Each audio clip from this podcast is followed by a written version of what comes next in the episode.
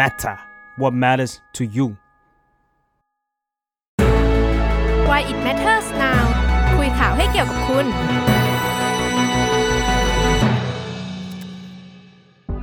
ยินดีต้อนรับเข้าสู่รายการ What It Matters Now นะคะ รายการที่จะมาคุยข่าวให้เกี่ยวกับคุณค่ะ ตอนนี้นะคะ ทุกคนกำลังรับชมเรานะคะ ผ่านสองช่องทางนั่นก็คือในแฟนเพจนะคะ Facebook The Matter นะคะ แล้วก็ยังมีอีกหนึ่งช่องทางนะคะนะคะนั่นก็คือใน YouTube Live The Matter แล้วก็ถ้าระหว่างนี้ใครที่แบบตามคอนเทนต์ในเพจใน Facebook อยู่แล้วเนี่ยก็เชิญชวนนะคะ ไปติดตามพวกเราในเอ่อ YouTube ด้วย เพราะว่าในนั้นเนี่ยก็ยังมี รายการออนไลน์เนาะมากมายที่รอให้ทุกคนเข้าไปรับชมอยู่นะคะสำหรับข่าวในวันนี้เขาเรียกว่าคือคอนเซปต์ของเรามันคือการ pick up ข่าวในรอบสัปดาห์มาคุยกันเนาะแต่ว่าเรารู้สึกว่าเรื่องที่น่าสนใจในช่วงนี้หนึ่งมันมันคือช่วงเวลาแห่งการเลือกตั้งเนาะใช่เป็นช่วงเวลาที่แต่ละพัก แต่ละสื่อเองเนี่ยก็พยายามจะนำเสนอนโยบายที่น่าสนใจ แล้วก็เป็นนโยบายที่สังคมกำลังให้ความสนใจอยู่ แล้วก็วันนี้มันก็คือนโยบาย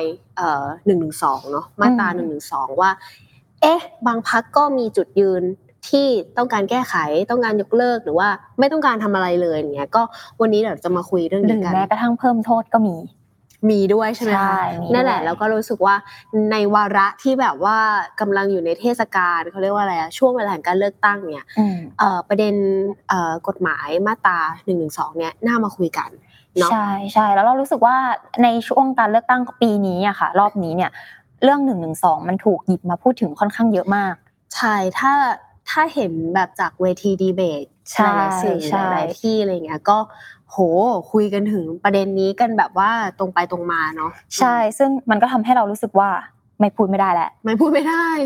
ค่ะโอเค ก็เดี๋ยวก่อนจะก่อนจะไปพูดคุยกับตัวแทนพักที่เราเชิญมาเนาะในวันนี้อะก็เดี๋ยวขออัปเดตสั้น ๆ ก่อนนะคะ ว่าสำหรับบางคนที่อาจจะยังไม่ได้ตามข่าวเรื่องแบบหนึ่งหนึ่งสองในช่วงนี้เอ่อหนึ่งหนึ่งสองเนี่ยตอนนี้ก็ยังมีคนโดนคดีกันอยู่พอสมควรนะคะ ถ้าแบบเห็นตามข่าวเออ คดีที่เรียกได้ว่าเป็นที่จับตามากที่สุดก็คือคดีของน้องหยก ซึ่งเป็นเยาวชนอายุสิบสี่สิบห้าปีค่ะ ตอนเนี้ยโดนคดีเนี้ยมาราวหนึ่งเดือนแล้วก็เรียกได้ว่ามันมันมันก็เป็นจุดที่ทำให้สังคมยังตั้งคำถามอย่างหนักหน่วงว่าทำไมกฎหมายนี้ถึง ยังยังโทษประมาณนี้อยู่ ใช่แบบคือมีคำถามว่าเราสามารถ แก้ไขมันได้ไหมเราสามารถยกเลิกได้หรือเปล่า หรือบางคนก็มองว่าโอ้ยแค่นี้ไม่พอต้องเพิ่มโทษ แต่ไม่ว่ายังไงก็ตามนะคะ วันนี้ ใช่ค่ะแล้วก็อย่างที่สปายเกินไปเนาะว่ามีทั้งคดีน้องหยก แล้วก็มีแบบสถิติที่เพิ่มขึ้นด้วย ใช่ใช่ในรอบของแบบปี ใช้คำว่าปีสองปีที่ผ่านมาแล้วกัน เพราะว่าถ้าถ้าเราย้อนดูเนี่ย มันจะปกติรายปีเนี่ยจะมีคนโดนคดีหนึ่งหนึ่งสองประมาณแบบหลักสิบ แต่ว่าในช่วงปีปีที่มากที่สุดก็คือปี 2564เนี่ยมีคนโดนคดี 112 ไปถึง 145 ราย ก็เรียกได้ว่าช่วงเวลานั้นก็เป็นแบบเขาเรียกว่าอะไรการชุมช่วงชุมนุมใช่ แล้วปีที่แล้วปี 65เนี่ยก็โดนหนักเหมือนกันคือ 62 ค่ะ 62 คน ซึ่งถือว่าเป็นสถิติที่สูงมากในปีนี้อีกต้นปีที่ผ่านมาก็มีโดนอีกหลายคนนี่ยังไม่ถึงครึ่งปีเนาะก็โดนอีกหลายคดีนะคะวันนี้เราก็เลยชวนนะคะ คุณเลิศศักดิ์นะคะคำคงศักดิ์นะคะ ก็เป็นตัวแทนจากพรรคสามัญชนนะคะ ซึ่งพรรคสามัญชนเนี่ยมีความน่าสนใจยังไงนะคะ ที่เราเลือกคุยกันวันนี้ เพราะว่าส่วนตัวเรามองว่าเป็นพรรคที่ค่อนข้างมีจุดยืนชัดเจนเนาะในการต้องการยกเลิกตัวบทกฎหมายนี้นะคะ โดย โดยมีเหตุผลที่ว่าเพื่อต้องการเสรีภาพในการแสดงออกทางการเมืองเนาะแล้วก็แต่ว่าคำว่ายกเลิกหนึ่งสองเนี่ย เราก็อยากรู้นะว่าเอ๊ะลกยกเลิกยังไง ดีเทลเป็นยังไงรายละเอียดเป็นยังไงสามัญชนเองเนี่ยมองเรื่องนี้ยังไงนะคะ ก็เดี๋ยววันนี้เราคุยกันนะคะขอขออนุญาตเชิญพี่เลิศขึ้นมาค่ะ สวัสดีค่ะพี่เลิศสวัสดีค่ะ ขออนุญาตเอ้ยขออนุญาตเรียกพี่เลิศเลยนะคะขออนุญาตพี่เลิศเปิดไมค์ก่อนนะคะ จะได้คุยกันสวัสดีครับสวัสดีค่ะ โอเคอ่าคำถามแรกเลยค่ะครับเอ่อทำไมทำไมปัญหาพักสามัญชนเองเนี่ยมองตัวมหนึ่งหนึ่งสองไว้ว่ายังไงมันมีปัญหายังไงบ้างไหมคะครับคือผมคิดว่ามาตราหนึ่งสองอะมันขัดกับสามัญสำนึกนะครับมันมันมันมันมองมันมองสามัญสำนึกในมุมไหน มันก็ขัดไปหมดนะฮะมันไม่มันรู้สึกว่า คืออะไรอะไรที่มันรู้สึกขัดกับ ความรู้สึกนึกคิดขัดกับความสามารถสำนึกเนี่ยเอ่อมันก็เลยมันมันทำให้เออมันคำถามมันก็เลยใหญ่โตมาว่าเฮ้ยทำไมมันถึงขัดกับสามัญสำนึกแรงขนาดนั้นใช่ไหมเออคือทำไมมันถึงต้องทำไมมันถึง เอ่อคือสามัญสำนึกสามัญสำนึกเนี่ยมันก็คือก็เรียกอะไรมันเหมือนเหมือนเหมือนการดำเนินชีวิตตามปกติใช่ไหมเหมือนความรู้สึกนึกคิดตามปกติ แต่ว่าทำไมมาตราหนึ่งสองมันมีอิทธิพลจังมันมันไป มันมันรู้สึกว่า มันไม่เป็นไปตามสามัญสำนึกเลย คือมันถูกมันมันถูกใช้ มันถูกใช้เพื่อกันแกล้งใช่ไหมฮะมันถูกใช้เพื่อกันแกล้งมากกว่า มากกว่าตามตามตามหลักของตัวบทใช่ไหมฮะตามหลักของตัวบทใช่ไหมฮะคือคือมันตีความกว้างขวางไป ไปเพื่อกันแกล้งไปเพื่อคุกคามใช่ไหมฮะคือ ณจนบัดนี้เรายังไม่รู้เลยว่า ตกลงอันไหน อันไหนจริงอันไหนเท็จตรงที่ว่าเฮ้ยมันจะบังคับตัวบทนี้กับกับรัชการปัจจุบัน หรือจะบังคับตัวบทนี้กับรัชการในอดีตสามสี่ร้อยปีที่ที่ที่เสียชีวิตไปแล้วก็ยังก็ยังถูกขุดขุดขุดหลุมฝังศพขึ้นมาฟ้องร้องฟ้องคดีกับประชาชนได้ใช่ไหมฮะคือมันไปถึงตรงนั้นใช่ไหมฮะเอ่อแล้วก็มันสมควรใช้กับกับกับกับตัวกษัตริย์โดยตรง หรือกับเขาเรียกอะไรนะวงศาคณาญาติเอ่อเขาเรียกเครือเครือญาติใช่ไหมฮะมันแล้วไอ้เขาเรียกไอ้ไอ้สาแหลกของเครือญาติของสถาบันเนี่ย มันมันมันไปกี่มันไปไกลขนาดไหน มันไปกี่ชั้น คือจากตัวจากตัวกษัตริย์เองหมายถึงว่าลุงป้านะอาปู่ย่าตายาย ลูกหลานเหลนหลนมันไปกี่ชั้นใช่ไหมไอ้ไอ้ family t ของสถาบันกษัตริย์เนี่ยคือมัน มันเลยรู้สึกว่ามันขัดกับสามัญสำนึกอย่างยิ่ง ทั้งทั้งที่บทบัญญัติมันไม่น่าที่จะตีความอะไรยากว่ามันสมควรที่จะบังคับโดยตรงกับตัวกษัตริย์ใช่ไหมครับหรือหลายชีนีอะไรแบบนั้นแต่ว่ามันถูกกลับเอามาถูกกลับเอามาถูกกันแกล้งด้วยการฟ้องร้องดำเนินคดีว่า เอ่อประชาชนไปหมิ่นประมาทเครือญาติของของของกษัตริย์อะไรแบบนี้และเครือญาตินี่ก็เป็นเครือญาติที่ โอ้โห มันมันเป็นไฟเบอรี่ทีที่ ที่ไกลไปหลายหลายหลายชั่วอายุคนมากใช่ไหมครับเราก็รู้สึกว่าเรื่องเหล่านี้มันเป็นเรื่องสามัญสำนึกที่รับไม่ได้ ครับขอขอถามเพิ่มนิดนึงได้ไหมคะเห็นพี่เลิศพูดถึงคำว่าสามัญสำนึกเยอะ นิยามได้ไหมคะว่าสามัญสำนึกที่เราพูดถึงในที่นี้มันคืออะไรอะคะคือสามัญสำนึกโดยทั่วไปผมรู้สึกว่าคนเนี่ยมันสมควรที่จะเท่ากันนะครับหรือต่อให้ คุณเป็นเศรษฐีมหาเศรษฐีแค่ไหนก็ตาม หรือคุณเป็นผู้ปกครองที่ได้มาด้วยระบอบไหนก็ตามใช่ไหมฮะหรือคุณเป็นสถาบันกษัตริย์อะไรก็ตามเนี่ยแต่ผมว่าสามัญสำนึกคือสามัญสำนึกมันก็เป็นเป็นไปตามยุคสมัยด้วยนะสามัญสำนึกในในยุคสมัยในอดีตมันก็คงจะมองไม่เห็น หรืออาจจะมองเห็นถึงถึงระบบระบบระบบอ่าระบบอะไรแล้วระบบเจ้าเนื้อหัวอะไรก็ว่าไปใช่ไหมฮะแต่สามัญสำนึกในปัจจุบันเนี่ย ในโลกของปัจจุบันเนี่ย มัน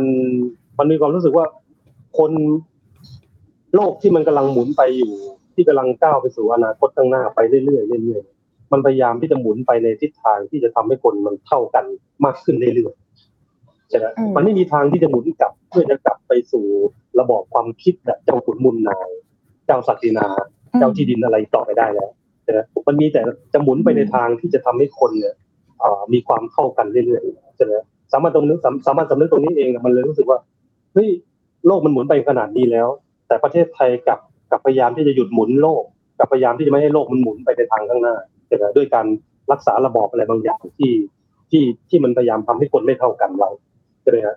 อันนี้อันที่หนึ่งอันที่สองผมก็ว่ามันก็คงจะต่อเนื่องกับอันที่หนึ่งคือผมคิดว่าหลักการสำคัญมากที่ความเท่ากันของความเป็นมนุษย์เนี่ย คือถ้าเราพูดถ้าเราเอาตัวบทกฎหมายมามาพูดใช่ไหมเราไม่เอาเพียงแค่ พฤติกรรมของสังคมมาพูดเนี่ยเราก็มองเห็นว่าเฮ้ยหลักของบทบัญญัติกฎหมายสูงสุด อย่างเช่นกฎหมายและธรรมนูญมันมันอยากไว้ชัดเจนว่าอำนาจอธิปไตยเนี่ยมาจากประชาชนใช่ไหมฮะ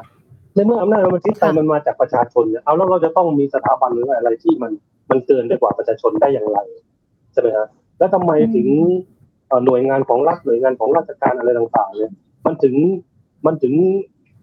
เอาหลัก เอาเอาแนวความคิดนี้เอาจารีตแบบนี้เนี่ยมาฟ้องคดีกันแกล้งเพื่อให้คนไม่เท่ากันได้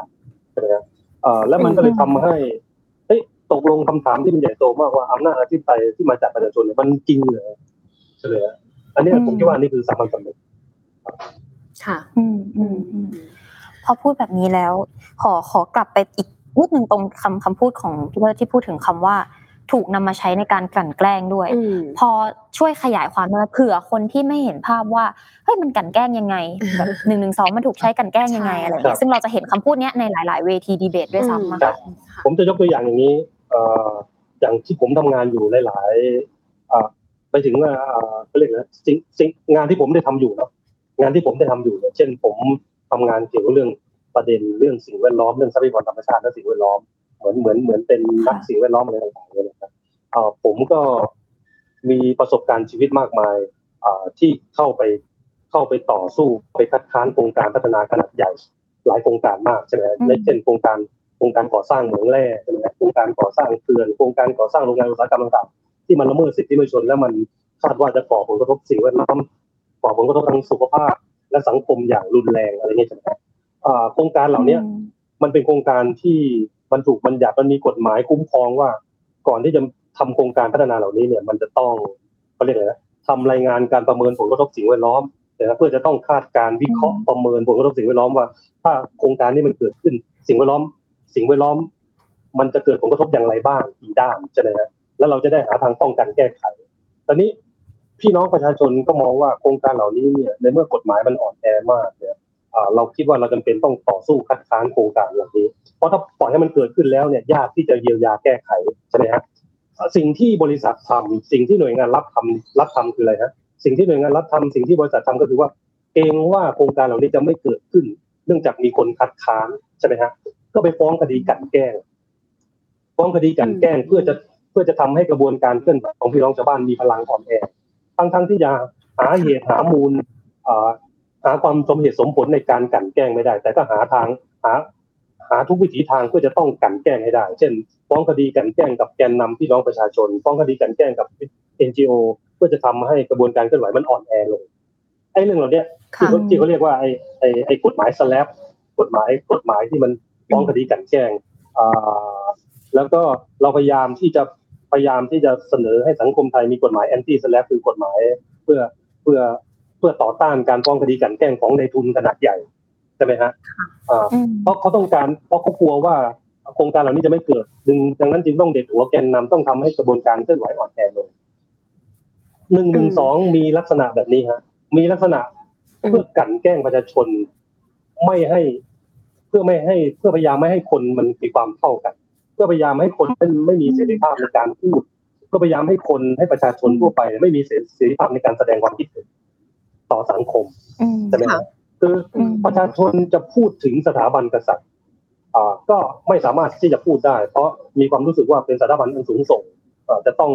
อยู่เหนือการวิพากษ์วิจารณ์ใช่ไหมฮะผมคิดว่ามันเป็นหลักเดียวกันกับการที่ว่าเรากำลังวิพากษ์วิจารณ์ในทุนขนาดใหญ่ที่กำลังมาสร้างโครงการเหมืองแร่ในพื้นที่ และถูกปิดปากด้วยการฟ้องคดีการแก้หนึ่งหนึ่งสองก็คล้าย ๆ กันว่า เรากำลังถามคำถาม ด้วยเสรีภาพความคิดเห็นของเราเนี่ยทำไมเราถึงถามไม่ได้ เราก็ถูกปิดปากด้วยการฟ้องคดีกันแกล้งเหล่านี้ ผมผมคิดว่าสองเรื่องเหล่านี้เรื่องที่ผมเอามาเปรียบเทียบเนี่ยมันมีลักษณะคล้ายกันคือความความพยายามในการกันแกล้งประชาชนไม่ เพื่อเพื่อพยายามไม่ให้มีเสรีภาพในการแสดงความคิดเห็นครับเช่น เช่นเดียวกันไหมคะ กับมุมที่ว่าความความลักษณะพิเศษของกฎหมายหนึ่งหนึ่งสองเนี่ย มัน มันไม่อาจจะไม่ใช่ผู้กรณีโดยตรงเนาะอย่างกฎหมายที่พี่เลิศเล่าให้ฟังยกตัวอย่างมาเหมืองแร่อะไรเงี้ยแล้วอาจจะเป็นนายทุนประชาชนแต่ว่า ตัวตัวตัวหนึ่งหนึ่งสองเนี่ยมันเป็นใครก็ได้ อันนี้ยิ่งไปกันใหญ่เลยใช่ไหมฮะใครก็ได้อะไรใช่ไหมครับอันนี้ยิ่งไปกันใหญ่ไปเลย ยิ่งไปกันใหญ่มาก อย่างเช่นที่ผมยกตัวอย่างเกี่ยวกับเรื่องการต่อต้านโครงการขนาดใหญ่ของของทุนของรัฐใช่ไหมฮะนายทุนเหล่านั้นต้องฟ้องด้วยคดีฟ้องคดีด้วยตนเองถ้าอยากจะกันแกล้งเราถูกไหมอ่า แต่ว่าไอ้หนึ่งหนึ่งสองว่าสถาบันกษัตริย์ไม่ได้เป็นคนฟ้องพอดีกับเรา ฟ้องคดีกับเราโดยตรงแต่ใครก็ได้ในการเข้ามาฟ้องเนี่ย อันนี้ยิ่งยิ่งยิ่งขัดต่อสามัญสำนึกมาก คือ ไม่ใช่คู่กรณีไม่ใช่ผู้พิพาทอะ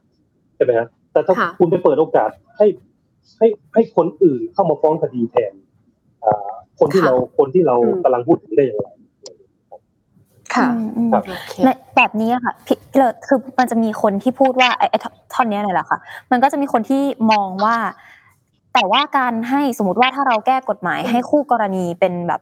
เอ่อผู้สามารถฟ้องได้โดยตรงเนี่ยค่ะมันจะไม่ยิ่งเป็นการทำให้สถาบันพระมหากษัตริย์ต้องเข้ามายุ่งเกี่ยวกับการเมืองหรือแบบเหมือนกับว่าเขาถ้าถ้าใช้คำของเขาก็คือการดึงฟ้ามาให้ต่ำอะไรอย่างเงี้ยค่ะ คือคือไม่รู้ อยากให้พี่เราช่วยแลกเปลี่ยนว่ามันอืมคำคำพูดนี้มันมันยังไงดีคะแบบทำไมบางคนเขามองว่ามันมีปัญหายิ่งกว่าเดิมหรือเปล่ากับการให้คู่กรณีโดยตรงมาเป็นคนแบบคือฟ้อคุงณเองใช่คุณพยายามจะบอกว่าสถาบันกษัตริย์เป็นส่วนหนึ่งของสังคมไทยใช่ไหมฮะไม่ถึงว่าอ่าเขาเรียกอะไรองค์คาพยพของสังคมเนี่ยใช่ไหมหน่วยงานรัฐจนชั้นอะไรต่างๆอ่าจนชั้นความคิดจนชั้นจนชั้นของสังคมอะไรต่างๆ พยายามสร้างสังสร้างสถาบันกษัตริย์ให้เป็นส่วนหนึ่งของสังคมไทยดังนั้นสถาบันกษัตริย์ต้องยอมต้องกล้าพอที่จะยอมที่จะเป็นส่วนหนึ่งของสังคมไทยนะฮะนี่ตัดเรื่องการเมืองเอาเลยนะพอในเมื่อคุณเป็นส่วนหนึ่งของสังคมไทยแล้วเนี่ยคุณก็จะต้องเป็นชุมชนของสังคม ดังนั้นเมื่อใครที่พูดถึงคุณที่หมิ่นประมาทคุณ คุณในเมื่อคุณเป็นส่วนหนึ่งของสังคมไทย คุณต้องฟ้องคดีเอง แต่ถ้าคุณไม่ฟ้องคดีเอง แล้วคุณเปิดให้โอกาสให้คนอื่นได้ฟ้องคดี นั่นแสดงว่า คุณพยายามเป็นสถาบันนี้เนี่ยเป็นสถาบันที่อยู่เหนือ อยู่เหนือส่วนหนึ่งของสังคมไทยทั้งๆที่คุณพยายามบอกว่าสถาบันนี้เป็นส่วนหนึ่งของสังคมไทยเอออืมคือมมถ้าคุณไม่ฟ้องคดีเองแสดงว่าคุณไม่ได้เป็นส่วนหนึ่งของสังคมไทยอืมอ่าเออคือมันมันมันมันโอเคมันมันเป็นอยู่เหนือขึ้นไป ผมก็รู้สึกผมผมคิดว่านี่ก็อืมนี่เป็นเรื่องสำคัญมากที่หลักของกฎหมายไม่สมควรที่จะทำให้สถาบันกษัตริย์ไม่เป็นส่วนหนึ่งของสังคมไทยค่ะอ่าโอเคทบทบทวนจุดยืนรอบเนาะก่อนที่จะเราจะไปคุยดีเทลกันว่าเอ้ยอืมยกเลิกแล้วยังไงต่อคือ สามัญชนเนี่ย ไม่แก้ไข แต่ยกเลิกอืมมหนึ่งหนึ่งสองถูกต้องไหมคะผมคิดว่าถ้อยคำเหล่านี้มันมันยืดหยุ่นนะนะฮะแต่ผม คือผมเองผมไม่ขอไปก้าวล่วงว่าไปถึงพักอะไรต่างๆ ความคิดของสังคมต้องการแก้ไขอะไรอย่างไร แต่ผมคิดว่าเราที่เราเลือกใช้คำนี้เนี่ยคำว่ายกเลิกเนี่ยผมรู้สึกว่ามันมีความสำคัญมากที่เราเออจะต้องทำให้กระบวนการคือเขาเรียกอะไรสื่อสารให้ชัดว่ามาตรานี้มีปัญหาอย่างรุนแรงใช่ไหมฮะดังนั้นวิธีการของมันคือว่าต้องยกเลิก ยกเลิกมัน แต่แต่ในกระบวนการยกเลิกมันมันจะไปถึง เพื่อให้ยกเลิกไหมเนี่ย อันนี้ผมคิดว่าเราเราก็ไม่ได้ไม่เขาเรียกอะไรไม่ไม่ได้ไม่ได้ว่าไม่ได้หวังว่า สมมติถ้ากระบวนการของสังคมมันบอกว่า เราเสนอว่ายกเลิก แต่กระบวนการของสังคมบอกว่าแก้ไข ผมคิดว่าเราก็คงจะต้องเขาเรียกอะไรต้องต้องเข้าใจบริบทของสังคมในในในเอาไปด้วยกันใช่ไหมฮะหรือแม้ว่าหรือแม้กระทั่งว่าค่ะหรือแม้กระทั่งว่าความหมายของความรู้สึกของเราที่เราต้องการยกเลิกเนี่ย เช่นว่าเฮ้ยยกเลิกเลย แต่สังคมบอกว่าส่วนใหญ่ยกเลิกไม่ได้เออเรายังมีความรู้สึกว่าเรายังมีความรู้สึกแบบยืดหยุ่นนะว่าเออถ้าไม่ถ้ายกเลิกเลยไม่ได้เนี่ย เรามาทำประชามติกันไหมใช่ไหมฮะเอ่อเช่นประชามติของสังคมไทยหลังเลือกตั้ง มีรัฐบาลชุดใหม่ทำมติทำประชามติกันเลยว่าสังคมไทยประชาชนไทยเนี่ยอยากให้ยกเลิกหนึ่งหนึ่งสองหรือไม่ อะไรแบบเนี้ยครับอืมผมคิดว่าในมาตรการอืมยกเลิกของเราเนี่ยไม่ได้มีความเขาเรียกอะไรไม่ไม่ระดิคอไม่สุดโต่งว่า ถ้าไม่ยกเลิกเลยเนี่ยเราไม่สามารถยอมรับใดๆทั้งสิ้นนะแต่ว่าถ้าไม่ยกเลิกเลยโดยตรงเนี่ย เราเอ่อมาตรการที่อ่อนลงไป เช่น เราทำประชามติกันได้ไหมเช่นประชามติอืมแต่ว่าประชามติออกมาไม่ยกเลิก เราก็คิดว่าไม่ได้มีปัญหาสำหรับเรานะสำหรับพรรคเรานะ เราก็รู้สึกว่าเราก็ยอมรับความเห็นของสังคมไทยแต่ว่ากระบวนการเหล่านั้นมันจะนำมาสู่อะไรครับ กระบวนการเหล่านั้นเนี่ย มันทำให้การพูดคุยเรื่องการยกเลิกเนี่ย อยู่ในพื้นที่ปลอดภัย เป็นพื้นที่ปลอดภัยมากอืมๆเราสามารถพูดคำว่ายกเลิกหนึ่งหนึ่งสองด้วยความปลอดภัย เราสามารถยกเหตุผลว่าทำไมเราถึงต้องยกเลิกหนึ่งหนึ่งสองในกระบวนการธรรมชามติในกระบวนการที่เรากำลังพูดถึงมันเนี่ยด้วยความปลอดภัย ผมคิดว่ากระบวนการเหล่าเนี้ยค่ะเป็นกระบวนการที่สำคัญกว่า ที่ที่เราเราเราเราเราเราเห็นความสำคัญของมันด้วย ในในกระบวนการคือไม่ไม่ผมอาจจะพูดสับสนนิดหน่อยคือผมไม่ได้คิดว่า การเสนอยกเลิก การเสนอยกเลิกเนี่ยไม่ได้มีความไม่ได้ ไม่ใช่เพียงแค่เป้าหมาย แต่มันคือระหว่างทางค่ะไปด้วยครับคืออาจจะช่วยแบบสรุปอีกนิดนึงก็คือเหมือนกับว่าสิ่งที่พี่เล่พูดคือ อยากให้เกิดการพูดคุยกันในสังคมว่ากฎหมายเนี้ยมันมีปัญหาอะไรอยู่ ซึ่งโอเค ถึงแม้เราจะเสนอว่าจะให้ยกเลิกเนี่ย แต่ก็ไม่ได้หมายความว่าเราจะเอาทางนี้อย่างเดียวเท่านั้น ถ้าสมมติว่ามติของสังคมเห็นเห็นชอบว่า เอ้ยขอให้แก้ไขก่อนได้ไหมอย่างเงี้ย ทางพรรคสามัญชนเองก็มองว่าได้ถ้าเกิดว่าสังคมเห็นไปในทางนั้น ซึ่งอันนี้ถ้าสมมติว่าเราสามารถแบบทำประชามติได้เนี่ย มันก็จะทำให้สังคมมีพื้นที่ปลอดภัยในการพูดคุยเรื่องหนึ่งหนึ่งสอง แล้วมันจะเป็นมันมันเหมือนเป็นเรากำลังขึ้นบันไดไปทีละขั้นทีละขั้นบันไดขั้นสุดท้ายคือยกเลิกเนี่ย แต่ว่าเป้าหมายของเราคือไม่กระโดดข้ามบันไดขั้นที่สองที่สามที่สี่เพื่อไปยกเลิกอย่างเดียวเราเห็นบันไดขั้นที่สองที่สามที่สี่ก่อนที่จะไปบันไดขั้นที่สิบเพื่อยกเลิกเนี่ยเราเห็นว่ากระบวนการเหล่านี้กระบวนการเพื่อพูดคุยเรื่องของมันใช่ไหมกระบวนการเพื่อประชามติของมันเนี่ยก็เป็นกระบวนการสำคัญไม่ต่างกับบันไดขั้นที่สิบที่เป็นเป้าหมายนั้น ทีนี้งั้นขออนุญาตถามอีกนิดนึงคือเคยเห็นที่พี่เลิศพูดพูดไว้อะค่ะว่าการยกเลิกมหนึ่งหนึ่งสองเนี่ยโอเคเราเข้าใจนะตอนนี้ว่าเป้าหมายสูงแบบมันอาจจะไม่ใช่การยกเลิกซะทีเดียวแต่ว่าที่เคยบอกว่าการยกเลิกมหนึ่งหนึ่งสองจะเป็นบันไดสู่การปฏิรูปสถาบันกษัตริย์ ตรงนี้ค่ะอยากอยากให้แบบช่วยขยายนิดนึงได้ไหมว่า เออทำไมมันแบบการปฏิรูปสถาบันกษัตริย์มันจะทำได้ยังไง หรือว่าทำไมถึงยังต้องทำไมต้องปฏิรูปสถาบันพระมหากษัตริย์ค่ะ ก็อย่างที่บอกแล้ว เวลาเราอ่านรัฐธรรมนูญ เราก็รู้สึกขัดกับสามัญสำนึกมากว่า เอ๊ะทำไมถึงบอกว่าอำนาจอธิปไตยเป็นของประชาชนใช่ไหมแต่ทำไมบางบทบัญญัติบางมาตราที่เกี่ยวกับสถาบันกษัตริย์ทำไมรู้สึกว่าเอ๊ะทำไมดูแล้วมันมันเป็นสถาบันอะไรที่มันดูดูไม่ไม่คล้องเกี่ยวกับอำนาจอธิปไตยที่เป็นของประชาชนใช่ไหมแล้วทำไมการทำประชามติรัฐธรรมนูญเมื่อปี 59 ก่อนมาก่อนจะออกมาเป็นรัฐธรรมนูญ60 เนี่ยทำประชามติแล้วกับยังมาแก้ไขรัฐธรรมนูญหลังประชามติได้อีกใช่ไหมเราก็รู้สึกว่าสิ่งเหล่านี้มันขัดต่อสามัญสำนึกมาก ๆ ในเรื่องของอำนาจอธิปไตยที่มาจากที่ที่เป็นของประชาชนใช่ไหมเราคิดว่าเรื่องมาตราหนึ่งสองมันเกี่ยวพันกับเรื่องนี้มาตราหนึ่งสองไม่ได้เกี่ยวไม่ได้อยู่ในตรง ไม่ได้อยู่ในรัฐธรรมนูญโดยตรงใช่ไหมครับแต่การที่เรากล้าพูดถึงมัน เรากล้าเสนอยกเลิกเรื่องหนึ่งหนึ่งสองที่เกี่ยวข้องกับสถาบันกษัตริย์โดยตรงมันจะนำไปสู่การที่เราทำให้สังคมไทยมันเปิดกว้าง มันเป็นสังคมเปิดที่จะพูดถึงมันด้วยความรู้สึกปลอดภัยเนี่ยนะแล้วมันจะนำไปสู่การตั้งคำถามที่สำคัญลึกยิ่งลึกซึ้งยิ่งขึ้นว่าสถาบันกษัตริย์ที่มีบัญญัติที่บัญญัติไว้ในรัฐธรรมนูญเนี่ย มันอยู่เหนือรัฐธรรมนูญจริงหรือไม่ มันหรือหรือถ้ามันอยู่เหนือรัฐธรรมนูญจริง เราจะทำให้มันอยู่ในระดับอยู่ภายใต้รัฐธรรมนูญอย่างไร ก็จะทำให้สิ่งที่มีความสูงสุดกว่า คืออำนาจอธิปไตยเป็นของประชาชนเนี่ยมันเด่นชัดขึ้น มันทำหน้าที่ มันฟังก์ชันมากมากกว่านี้เราก็คิดว่าหนึ่งสองใช่มันน่าจะเป็นบันไดขั้นแรกที่จะนำไปสู่ การปฏิรูปสถาบันกษัตริย์คือการปฏิรูปสถาบันกษัตริย์เนี่ยคือการแก้ไขรัฐธรรมนูญใช่ไหมครับ แต่หนึ่งหนึ่งสองคือการแก้ไขกฎหมายระดับพระราชบัญญัติ ดังนั้นเนี่ยกฎหมายระดับพระราชบัญญัติเป็นกฎหมายลูกของรัฐธรรมนูญ พอเราพูดถึงว่าหนึ่งเราเราอยากจะให้ยกเลิกมาตราหนึ่งหนึ่งสองที่เป็นกฎหมายระดับพระราชบัญญัติเนี่ยมันก็คงเป็นบันไดขั้นแรก ที่จะนำไปสู่การพูดถึงการปฏิรูปที่จะนำไปสู่การปฏิรูปสถาบันกษัตริย์ที่เป็นกฎหมายรัฐธรรมนูญโอเคเอางี้ดีกว่าอยากอยากอยากขออนุญาตถามแบบนี้ค่ะ ว่าพรรคสามัญชนเองเนี่ย หรือว่าพี่เลิศเองเนี่ยมองสถาบันกษัตริย์ไว้ ไว้ว่าต้องเป็นยังไงบ้างค่ะ มีความฝันความหวังยังไงต่อการมองเห็นสถาบันกษัตริย์ไทยบ้างค่ะ คืออยากเห็นสถาบันเป็นแบบไหน ผมคิดว่าความคิดของเราเนี่ยค่อนข้างอ่อนด้วยซ้ำด้วยซ้ำนะครับ ที่ใช้คำว่าปฏิรูปสถาบันกษัตริย์เนี่ยเพราะการการใช้คำว่าปฏิรูปสถาบันกษัตริย์นี่ชัดเจนมากนะครับ ว่าต้องการให้สถาบันกษัตริย์อยู่คู่กับสังคมไทยไปอย่างยาวนานใช่ไหมครับ ไม่งั้นเราต้องใช้คำที่รุนแรงกว่านี้ เช่นปฏิวัติสถาบันกษัตริย์อะไรก็ว่าไปแต่เราไม่เคยเสนอเรื่องที่นี้ดังนั้นการเราเสนอเรื่องปฏิรูปสถาบันกษัตริย์เนี่ยท่านชัดเจนตั้งแต่ต้นว่าเราต้องการให้สถาบันกษัตริย์อยู่เคียงคู่กับสังคมไทยดังใช่ไหมครับดังนั้นเนี่ยหน้าตาของสถาบันกษัตริย์ที่สำคัญที่ที่มันสมควรอยู่เคียงคู่กับสังคมไทยเนี่ยมันก็มีประเทศต่างๆ ที่เป็นตัวอย่างได้มากมายเต็มไปหมดใช่ไหมครับ ที่ที่สถาบันกษัตริย์ไม่เข้ามายุ่งเกี่ยวกับการเมืองอย่างจริงอย่างอย่างแท้จริงหรืออาจจะเอ่อ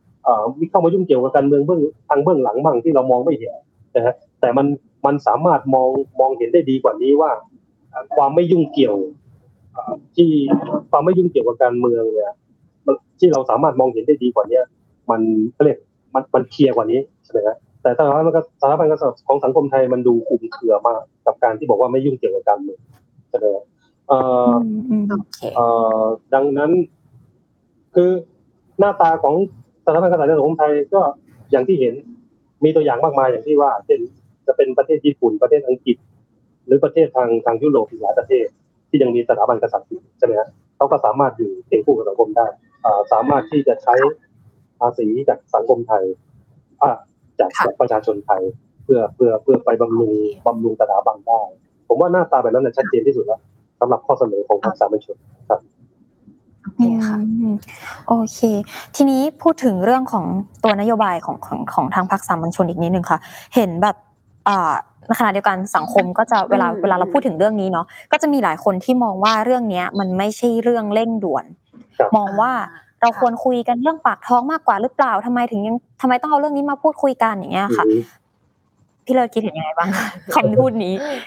ครับ คือ ผมจะพูดยังไงดี คือ เดี๋ยวนะครับแป๊บหนึ่งผมคิดว่าผม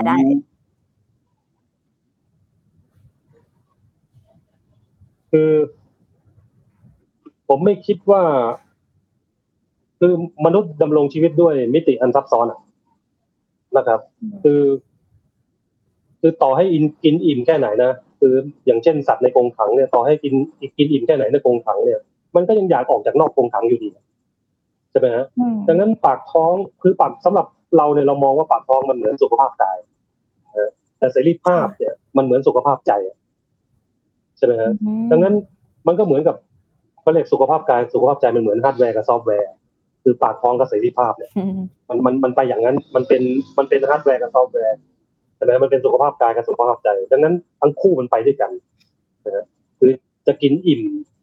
ด้วยการอยู่ในกรงขังเป็นไปไม่ได้หรอก ยังไงเราต้องหนีออกจากกรงขังให้ได้ ผมไม่คิดว่าเรื่องเหล่านี้เนี่ย คือผมคิดว่ามันมันเป็นเรื่องความมันเป็นความโบราณมากนะในการในความคิดนี้ และในการที่พรรคการเมืองใช้หาเสียงว่าอ๋อเราสมควรมีนโยบายเรื่องปากท้องบอกก่อนจะเป็นก่อนที่จะมาพูดเรื่องเรื่องเสรีภาพเรื่องนี้คือผมว่ามันมันไม่ใช่ ผมว่าเราต้องทำสองเรื่องนี้ให้มันหลอมรวมกันให้เป็นหนึ่งเดียวกันให้ได้ครับโอเค ทีนี้พอพูดถึงเรื่องเสรีภาพหรือ หรือความยุติธรรมอะไรอย่างเงี้ยค่ะ คือนอกจากยกเลิกมหนึ่งหนึ่งสองเองแล้วค่ะ พี่พี่เลิศยังมองว่ายังมีตัวกฎหมายไหนที่ต้องดำเนินแก้ไขไปพร้อม ๆ กันไหมคะเพื่อให้ความกระบวนการยุติธรรมของเรามันแบบแข็งแรงขึ้นนะคะคงมีหลายเรื่องมากเลยนะฮะแต่ว่าขอยกยกตัวอย่างเพียงแค่สองสามเรื่องเรื่องสองเรื่องก็พอคือผมคิดว่า คือพรรคเราเองเราก็เสนอเรื่องการกฎหมายที่เราที่เราโทษกรรมด้วยนะที่เรากฎหมายที่เราโทษกรรมคดีทางการเมืองนะครับ เราคิดว่านี่คือความคือสิ่งจำเป็นมาก ที่คงจะต้องลบล้างผลพวงรัฐประหารด้วยการจำลักคือด้วยการเขาเรียกอะไรอำนาจที่อยู่นอกเหนืออำนาจที่ที่ไม่เป็นไปตามกฎรองอำนาจที่ไม่สอดคล้องกับ อำนาจอธิปไตยของประชาชนด้วยการรับอาหารเนี่ยมันสมควรที่จะต้องมีความสำนึกผิด มันสมควรที่จะต้องไม่กันแกล้งคนใช่ไหมระหว่างทางตลอดทางหลายปีที่ผ่านมาคือถ้าไม่นับรับอาหารสองห้าสี่เก้าเริ่มถ้านับเพียงแค่รับอาหารสองห้าเจ็ดเนี่ยคดีประชาชนไทยเจอคดีความทางการเมืองเป็นพันๆคดีนะนะคดีทางการเมือง ผมคิดว่ามันสมควรที่จะยกเลิกก็เรียกอะไรทำเสนอ สร้างก็เรียกร่างกฎหมายนี่นี่เราโทษกรรมขึ้นมาเพื่อจะเพื่อจะชำระความผิดให้กับให้กับให้กับประชาชนเหล่านี้ก็ได้อันนี้ก็อันหนึ่งนะไอ้ไอ้กฎหมายเรื่องโทษกรรมคดีทางการเมืองแล้วเชื่อไหมว่าระหว่าง ตั้งแต่ปีสองห้าห้าเจ็ดเป็นต้นมา เนี่ยกฎหมายนโยบายทวงคืนพื้นป่าเนี่ยนโยบายทวงคืนพื้นป่าที่ไปแย่งยึดที่ดินทำกินของชาวบ้านที่อ้างว่ากฎถูกกฎหมายป่าไม้ทับเนี่ยนะ เออมันยึดคืนยึดคืนที่ดินทำกินของชาวบ้านไม่ต่ำกว่าล้านไร่มีคนเดือดร้อนเป็นแสนแสนครอบครัวคดีเหล่านี้คดีที่พี่น้องประชาชนต่อสู้ ต่อสู้ในการปกป้องทรัพยากรธรรมชาติและสิ่งแวดล้อมต่อสู้กับเรื่องนโยบายโทคืนพื้นป่า จนเจอคดีมาไม่ต่ำมีคดีไม่ต่ำกว่าสี่สิบสี่หมื่นคดีนะคดีแห้งที่ยังไม่ถูกดำเนินคดีในทางศาลเนี่ยแต่เป็นคดีเพื่อคดีแห้งเพื่อ เพื่อข่มขู่ประชาชนเพื่อไม่ให้กลับเข้าไปทำกินในที่ดินที่ถูกแย่งยึดมาเนี่ยนะไม่ต่ำกว่าสี่หมื่นคดีมีประชาชนเป็นแสนครัวเรือนที่ที่เดือดร้อนจากการไม่มีที่ดินทำกินยากจนลงจากการไม่มีปัจจัยการผลิต จากการไม่มีผลผลิตในที่ดินเพื่อจะส่งลูกเรียนหนังสือเพื่อจะเลี้ยงดูตัวเองให้มีคุณภาพชีวิตที่ดีขึ้นเนี่ยคดีเหล่านี้ก็สมควรถูกนิรโทษด้วย เราจึงเสนอกฎหมายนิรโทษกรรมคดีทางการเมือง อันนี้อันที่หนึ่งอันที่สองคือกฎหมายนิรโทษกรรมคดีที่ว่าด้วยการด้วยที่เกี่ยวข้องกับนโยบายตรงคืนพื้นป่า หรือ หรือคดีที่เกี่ยวข้องกับการที่พี่น้องประชาชนออกมาปกป้องทรัพยากรธรรมชาติและสิ่งแวดล้อม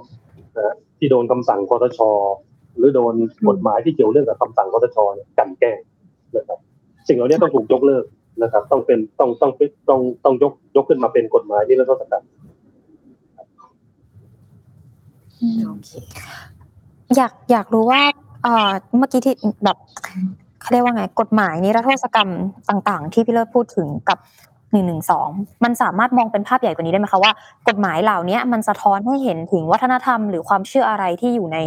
ในสังคมไทยอะค่ะ ที่มันแบบทำให้มีกฎหมายเหล่านี้ยังอยู่ในสังคมอะค่ะก็ไม่อาจจะตอบยากอาจจะตอบไม่ตรงคำถามนะ แต่แต่เมื่อกี้ที่ผมพูดถึงเรื่องกฎหมายที่นิรโทษนิรโทษกรรมคดีทางการเมืองเนี่ยเอ่อผู้ประชาชนที่ถูกคดีหนึ่งหนึ่งสองเนี่ย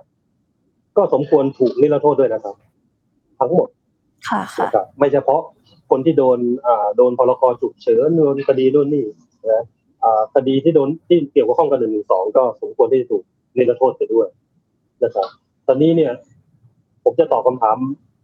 อย่างไรดี เอ่อคำถามว่าทำไมมันถึงมีกฎหมายนี้ในสังคมไทยใช่ไหม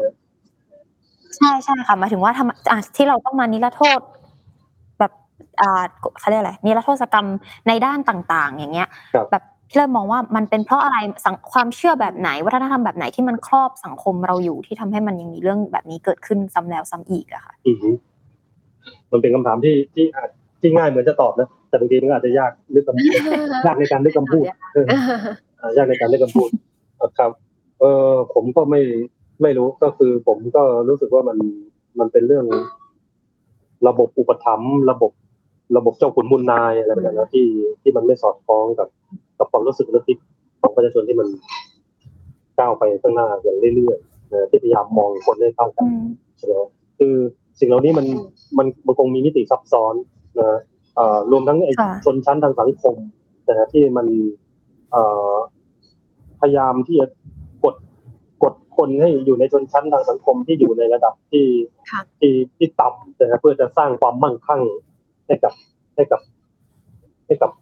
ให้กับชนชั้นสูงใช่ไหมสร้างผลกำไรอะไรต่างๆ คือเหล่านี้มันเกี่ยวพันกันหมดซะจนจนทำให้เอ่อไม่รู้อะไรเป็นอะไรกันแน่ไม่รู้ว่ามันเป็นเรื่องเจ้าขุนมุนนายหรือเป็นเรื่องของของพ่อค้าในทุนที่ที่ต้องการกดค่ะคนให้ให้เป็นเพียงแค่แรงงานอะไรแบบนั้นนะอืม ตอบมั่วๆหน่อยนะอืมประเด็นนี้ได้ค่ะได้ได้อ่าถ้างั้นขอกลับมาอีกเรื่องหนึ่งคือ เรื่องการพูดคุยเรื่องหนึ่งหนึ่งสองอยากรู้ในฐานะที่พักสามัญชนเองคือคือแนวทางเนี่ยค่อนข้างจะเรียกได้ว่าชัดเจนแล้วก็แตกต่างจากจากพักอื่น ๆอยู่ แต่ไม่แน่ใจว่าจากที่ผ่านๆมาพี่เลิศเห็นแบบในเวทีดีเบตที่เขาพูดถึงเรื่องมหนึ่งหนึ่งสองอะค่ะครับเรามองคำตอบของแต่ละพักว่ายังไงบ้างหรือแบบ เอารวมๆก็ได้ค่ะไม่ต้องชี้ชัดว่าพักไหนแต่อืมเราเราคิดเห็นยังไงบ้างเวลาที่เราดูดีเบตเหล่านั้นนะคะ ผมมองคำตอบด้วย รู้สึกรู้สึกแบบมีความหวังนะครับอืมอืมอืมกับทุกๆพักที่กล้าพูดเรื่องหนึ่งสองอืมหรือแม้จะพูดหนึ่งสองในระดับที่ไม่เท่ากันก็ตามนะครับ แต่แต่อย่างน้อยก็ก็กล้าที่จะพูดเรื่องหนึ่งสองนะครับเพื่อทำให้สังคมไทยได้หูตาสว่างขึ้นนะครับ คือผมไม่ ไม่มีความรู้สึกว่าพักเราเสนออะไรที่ คือไม่ไม่ไม่ไม่ไม่ต้องการที่จะ เอ่อเรียกว่าข่มคนอื่น หรือไม่ต้องการที่จะทำทำให้พรรคตัวเองดูดีกว่าคนอื่นเอ่อผมรู้สึกถึงถึงแม้เราจะเสนอเอ่อเรื่องยกเลิกหนึ่งหนึ่งสองก็ตามนะครับว่าด้วยเหตุผลตามที่ผมได้กล่าวมาแต่ว่าพรรคอื่นที่เสนอให้แก้ไขให้ให้ปรับเปลี่ยนเนี่ยนะครับ คือผมมองด้วยความหวังนะครับ ผมมองว่า พรรคเหล่านี้ก็ยังดีกว่าอีกหลาย ๆพรรคที่พยายามไม่พูดถึงมันนะครับ แล้วก็พยายามแล้วแม้บางแม้กระทั่งบางพรรคยิ่งเขาเรียกอะไรยิ่งยิ่งยิ่งเสนออีกแบบหนึ่งเสนอให้เสริมหนึ่งสองให้แข็งแกร่งขึ้นก็มีอันนี้ยิ่งไปกันใหญ่เสนอดังนั้นเนี่ยผมคิดว่ามันมันมีพลวัตนะครับ มันมีพลวัตนะจากที่เมื่อก่อนเราไม่สามารถพูดในมัดในเกี่ยวกับเรื่องมาตรานี้อย่างง่ายๆนะแต่สมัยนี้เราสามารถพูด ว่าเราสามารถอยากจะแก้ไขมันนะครับ เพื่อให้สถาบันกษัตริย์มันดำรงอยู่ในตำแหน่งที่ที่ถูกต้องไม่ไม่ถูกเป็นมาตราในการฟ้องคดีการแก้ประชาชนแต่สำหรับผมเองผมรู้สึกว่าอ่ามันมันมันมันค่อนข้างดีก็เนี่ยสังคมไทยมันขยับขยายไปสู่ความก้าวหน้า สูงขึ้นเรื่อยๆอืมอืมอืมเหมือนกับว่า ใช่แค่ค่ะแค่แค่จะเสริมนิดนึงว่ามันเหมือนกับทำให้เห็นชัดขึ้นว่า เออมันมีการพูดคุยเรื่องนี้ในสังคมขึ้นแล้วนะ ในการเลือกตั้งครั้งที่ผ่านครับแบบครั้งนี้ใช่ไหมคะการพูดคุยเรื่องหนึ่งสองในสังคมไทยมันไม่สามารถที่จะย้อนกลับไปผลทางเก่าได้คือเอ่อเราจะสามเราจะต้องสามารถพูดถึงมันด้วยความรู้สึกปลอดภัยขึ้นเรื่อยๆเรื่อยๆแม้แม้กระทั่งพูดในที่สาธารณะก็ตามอืมค่ะเช่นเดียวกันเนาะอย่างอย่างที่เล่ามาว่า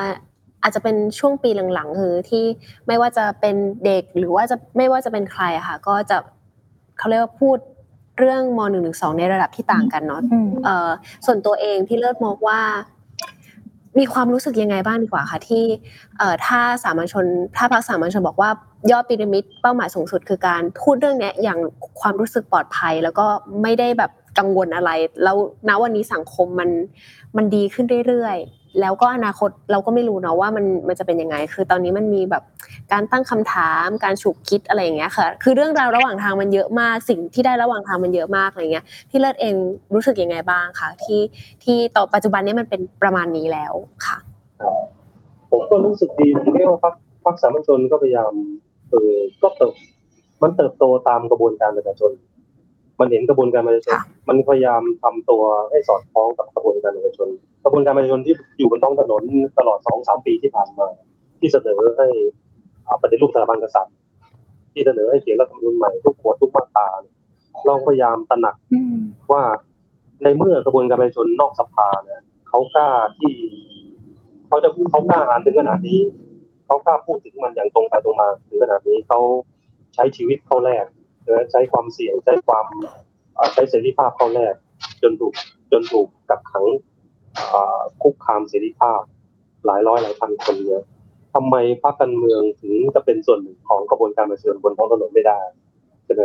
คือผมก็รู้สึกว่าคือพรรคสัมชนมันมันมันเติบโตมาแบบนี้ มันรู้สึกมันขอบคุณกับกับความเติบโตของกระบวนการประชาชนบนท้องถนนที่ทำให้พรรคการเมืองพรรคหนึ่งพรรคนี้มันเติบโตตามตามไปด้วยอืมอืมอืมอืมโอเค ทีนี้เรา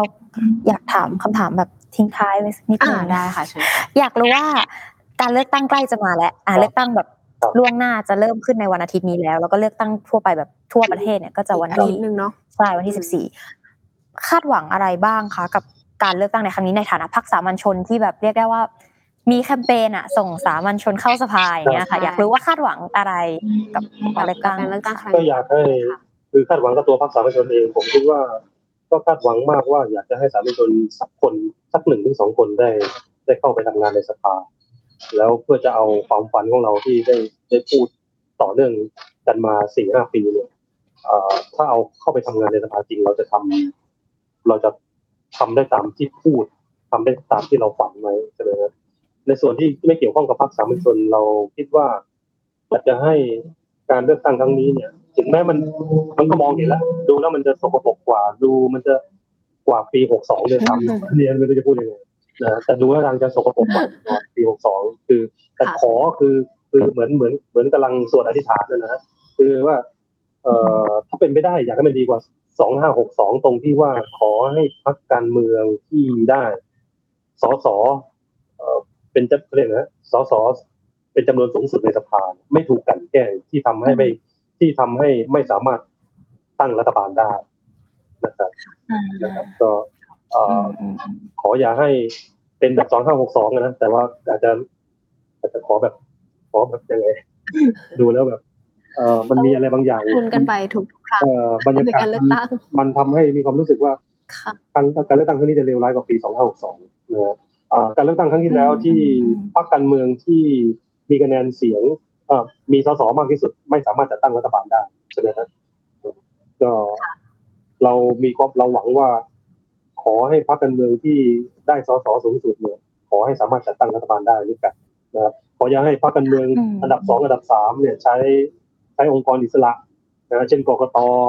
เช่นสารรัฐธรรมนูญมากลั่นแกล้งจนทำให้ไม่สามารถแต่งตั้งรัฐบาลได้ ซึ่งเอ่อไม่ว่าไม่ว่าใครก็ตามที่ได้คะแนนเสียงสูงสุด และสามารถจัดตั้งรัฐบาลได้เนี่ย ผมคิดว่าเราสามารถยอมรับได้ เพราะว่าอันนี้เนี่ยอืมมันมาจากเสียงของประชาชนที่เป็นเจ้าของอำนาจอธิปไตยนะครับอืมอืมก็คือเหมือนกับพูดง่ายๆว่าสิ่งที่พี่เลิศมองก็คือ หวังว่าผลของการเลือกตั้งมันจะไม่ถูกบิด ใช่บิดไปหวังว่าเนาะอ่าอืมจากจากที่มันควรจะเป็นในฐานะที่แบบประชาชนเลือกแล้วว่าเขาต้องการให้พรรคไหนอืมเป็นแบบพรรคเสียงข้างมากในการจัดตั้งรัฐบาลเนาะครับโอเคจริง ๆ ประเด็นที่เราพูดคุยกันวันเนี้ยก็น่าจะน่าจะครบถ้วนประมาณนี้แต่ว่าเดี๋ยวจะสรุปสั้นๆนิดนึงได้ละกันใช่อ่าค่ะว่าแบบจากที่เราพูดคุยกันมาเนี่ย มุมมองของทางพรรคสามัญชนที่ที่มองต่อกฎหมายหนึ่งหนึ่งสองก็คือ มองว่า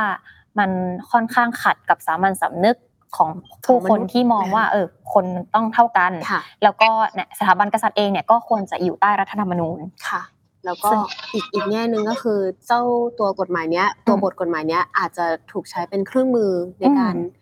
กลันแกล้งกัน เพราะอย่างที่ใช่บอกว่าใครก็ได้อืมที่สามารถใช้ในการฟ้องร้องเนี่ยอืมอาจจะไม่ใช่เป็นอืมแบบเอ่อกษัตริย์กับประชาชนโดยตรง แต่ว่ามันเป็นใครก็ได้ตรงเนี้ยมันเหมือนเป็นช่องโหว่ขนาดใหญ่เนาะที่อืมที่ ทางพรรคมองเห็นอืมอ่าแล้วก็เรื่องของการยกเลิกเนาะที่ทางพรรคสามัญชนเสนอมา ก็ไม่ได้หมายความว่าจะต้องยกเลิกเท่านั้น เพราะว่าถ้าเกิดว่าประชามติของสังคมเห็นชอบว่า ขอให้แก้ไขก่อนทางพรรคเองก็ยินดีจะจะตามร่วกับมเสียงร่ขวอมงประชาชนสังคมอ่าประมาณนี้ใช่ก็ครบถ้วนไหมคะหรือว่ามีอะไรอยากเสริมไหมมีอะไรเสริมไหมก็คะพี่เลยถ้าจะเสริมก็คือว่าเอ่อเมื่อพรรคเสียงข้างมากได้สามารถจัดตั้งรัฐบาลแล้ว เนี่ย ก็หวังว่าเอ่อ รัฐบาลชุดนี้เอ่อจะเสนอให้เกิดการแก้ไขรัฐธรรมนูญนะฮะอืมใหม่ค่ะทั้งหมดนะฮะอาจจะเรียกว่าเขียนรัฐธรรมนูญใหม่ทั้งฉบับเลยครับก็ขอก็มีความหวังแบบนั้นครับ โอเคมีความหวังไว้ด้วยกันมีความหวังแบบนั้นได้ค่ะโอเวันนี้ขอบคุณพี่เลิศมากๆนะคะ ที่ครับมาร่วมคุยกับ The Matter นะคะ ก็เอ่อคิดว่าช่วงนี้ก็น่าจะเป็นช่วงที่หลาย ๆ คนก็ตามดูเนาะว่าอืมนโยบายอันไหนน่าสนใจตามครับฟังเสียงของแต่ละพรรคที่ตัวเองชื่นชอบวันนี้ก็ขอบคุณพี่เลิศมากๆนะคะขอบคุณมากๆครับที่ร่วมพูดคุยด้วยกันครับค่ะขอบคุณครับเช่นเดียวกันสค่ะวัสดีครับขอบคุณวันนี้อ้อยค่ะอ้อยสปายแล้วก็พี่เลิศลาไปก่อนนะคะครับสวัสดีขอบคุณค่ะครับสวัสดีสวัสดีครัค่ะบ